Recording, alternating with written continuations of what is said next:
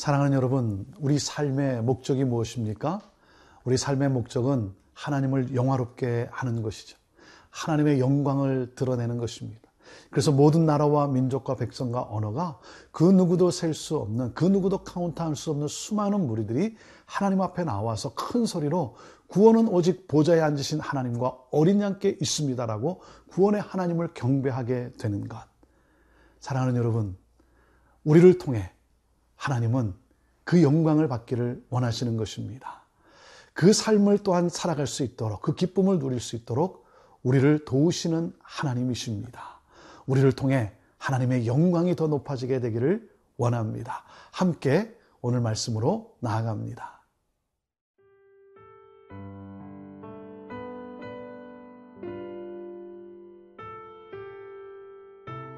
시편 57편 1절에서 11절 말씀입니다.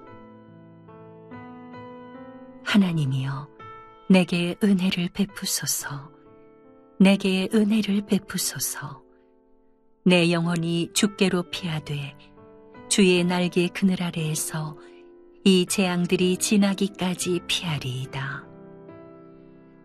내가 지존하신 하나님께 부르짖으며 곧 나를 위하여 모든 것을 이루시는 하나님께로다. 그가 하늘에서 보내사 나를 삼키려는 자의 비방에서 나를 구원하실지라 셀라. 하나님이 그의 인자와 진리를 보내시리로다.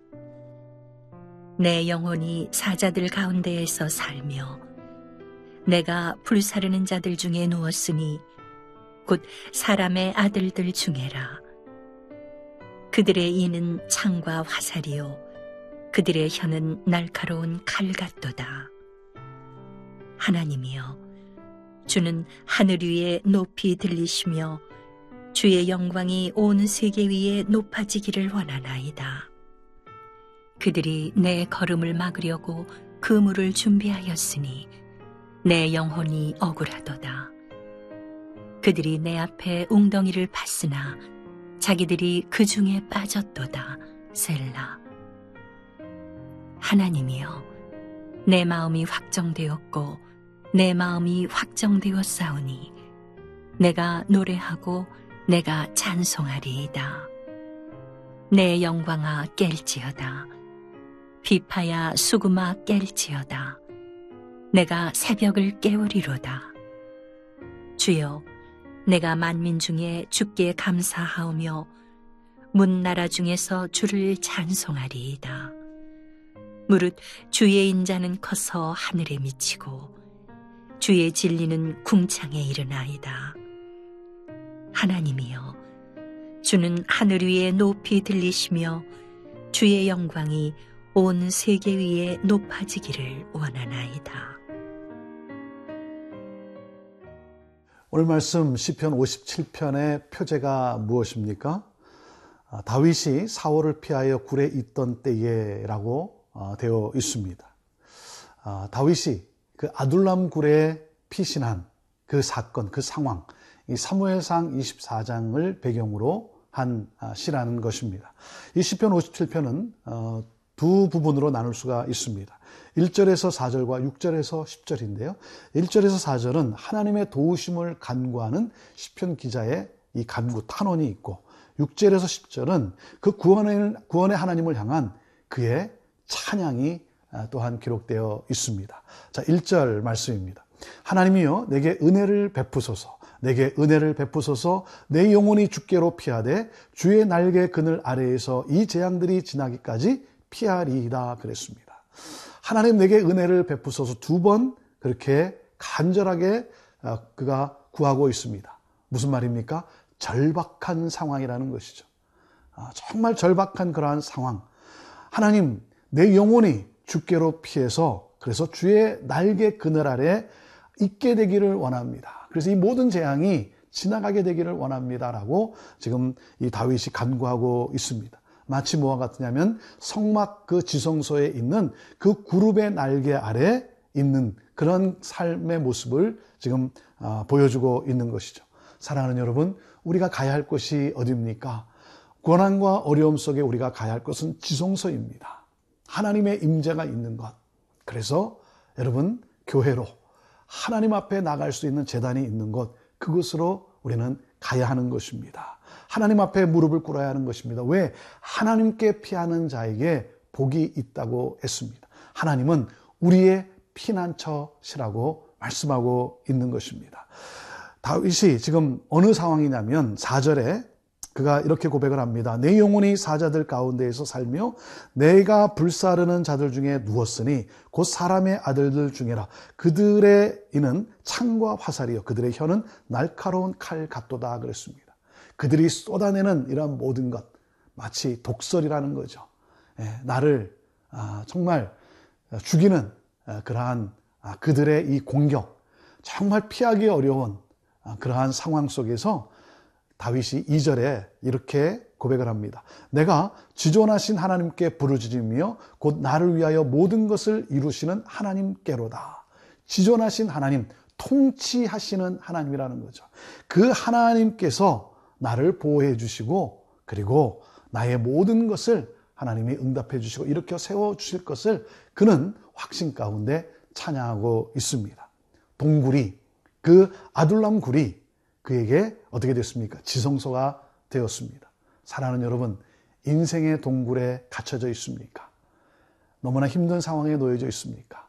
그 가운데 나에게 오늘도 다가와서 말씀하시는 이 하나님, 이 하나님을 만나게 되기를 바랍니다. 그래서 인생의 동굴에서 찬양이 울려 퍼질 수 있게 되기를 바랍니다. 하나님, 내 입술에서 찬양이 나올 수 있도록 그렇게 나를 도와 주옵소서. 그래서 그 하나님을 예배하는 그러한 우리가 되기를 원합니다. 고난의 장소가 지성소가 되기를 원합니다. 찬송의 장소로 바뀌게 되기를 원합니다. 동굴이 지성소가 되는 사건, 하나님은 우리를 그렇게 회복시켜 주실 것입니다.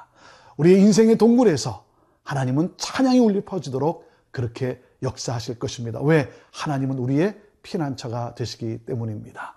그 하나님께 거하는 오늘도 그 하나님의 위로와 보호를 받는 우리의 삶이 될 줄로 믿습니다.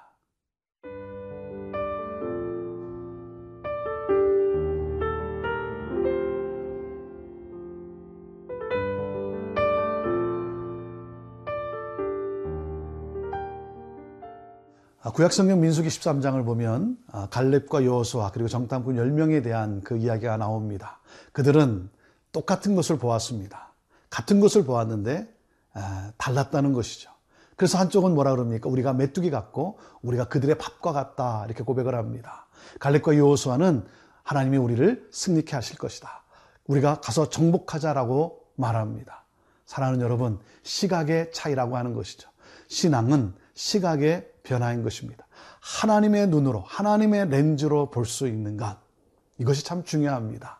다윗은 이러한 상황 속에서 이 아둘람 굴에 갇혀 있는 이러한 상황 속에서도 하나님의 시각으로 하나님을 보고 선포합니다.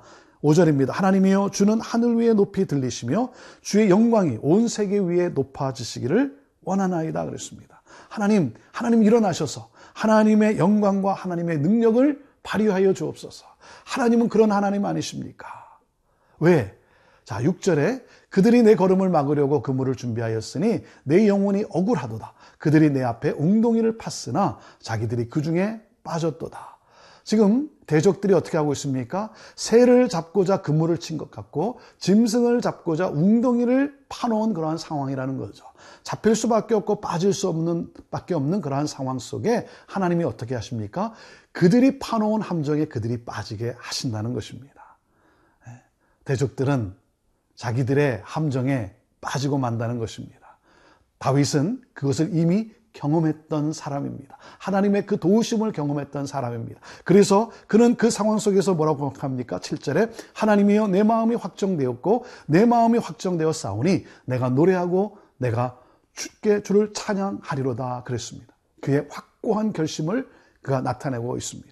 그래서 그는 찬양을 합니다. 고백합니다. 8절 내 영광아 깰지어다 비파야 수구마 깰지어다 내가 새벽을 깨우리로다. 9절 주여 내가 만민 중에서 주께 감사하며 문나라 중에서 주를 찬송하리이다. 무릇 주의 인자는 커서 하늘에 미치고 주의 진리는 궁창에 이르나이다. 11절 하나님이여 주는 하늘 위에 높이 들리시며 주의 영광이 온 세계 위에 높아지기를 원하나이다. 하나님이 높임을 받으시고 그리고 하나님의 영광이 온 세상 위에, 온 세계 위에 들려지게 되기를 원합니다. 사랑하는 여러분, 하나님의 통치하심이 이루어지기를 원하고 있는 것이죠. 하나님의 통치 가운데 우리는 거해야 합니다. 그래서 하나님의 영광을 온 열방에 선포할 수 있는 그러한 우리가 되어야 합니다. 우리 기도합시다. 하나님의 통치가 속히 온 세상 가운데 이루어질 수 있도록 특별히 우리가 기도해야 될 것이 무엇입니까? 우리 나라와 민족을 위해서 기도해야 할 것입니다. 우리 나라와 민족이 하나님의 통치함 속에 거할 수 있도록 우리는 기도해야 될 것입니다. 지금 상황이 어떤 상황입니까? 마치 우리나라가 아둘람 굴에 갇혀 있는 그러한 상황 아니겠습니까? 사방이 누가 우리를 도와주겠습니까? 누가 우리에게 정말 그 선함을 베풀겠습니까? 사랑하는 여러분, 오직 하나님 한 분밖에 없습니다. 우리를 도우실 수 있는 분, 우리를 건져내실 수 있는 분은 하나님 한 분밖에 없습니다. 그 하나님을 의지하고 우리가 하나님께 구하며 나가야 될 때입니다. 지금은 하나님께 부르짖어 기도해야 될 때입니다. 시편 기자가 뭐라 그랬습니까? 내 영혼아 깰지어다 비파야 수구마 깰지어다 내가 새벽을 깨우리로다. 정말 새벽을 깨우며 내 영혼을 깨우며 하나님께 부르짖어 간구하며 나아갑시다. 그러므로 말미암아 하나님이 우리 민족을 통일된 조국으로 이루시고 그래서 하나님의 영광을 온 세계에 선포할 수 있게 되는 것. 하나님이 우리를 국률이 여기시고 우리를 지키시고 보호하시고 우리를 그렇게 세워줄 것을 믿습니다. 사랑하는 여러분, 우리의 삶에 하나님의 통치가 있고 우리의 가정과 우리의 교회와 또한 이 사회의 나라와 모든 열방 가운데 하나님의 통치가 이루어지는 것. 이를 위해서 기도하고 그러므로 하나님의 높임을 받으시는 것. 이것이 바로 우리가 이 땅에서 누릴 하나님의 영광인 것입니다. 그 하나님을 높이는 복된 삶을 살아가는 우리 모두가 되기를 바라고 하나님만을 의지하며 구원의 하나님께만 간구하며 나가는 그러므로 하나님의 역사하심, 구원의 하나님을 경험하면서 더욱더 찬양하며 살아가는 축복의 통로가 되기를 주님의 이름으로 축복합니다. 기도하겠습니다. 하나님, 힘들고 어려운 상황 속에 내 영혼을 깨우며 어둠을 깨며 하나님 새벽을 깨우며 주님 앞에 더욱더 기도로 나아가는 우리가 되게 하여 주옵소서 그 기도 속에 응답하시는 하나님, 구원의 하나님, 그 하나님이 높임을 받게 되기를 원합니다. 우리의 삶을 통해 하나님이 영광 받는, 하나님의 높임을 받는 그러한 놀라운 역사들이 있게 되기를 원합니다. 온 열방이 주를 찬양하게 되기를 원합니다. 특별히 어려움 가운데 있는 위기 가운데 있는 우리나라 하나님께서 보호하시고 통치하시고 하나님께서 우리 민족을 하나 되게 하셔서 높임을 받으실 줄로 믿습니다. 예수님의 이름으로 기도하옵나이다. 아멘.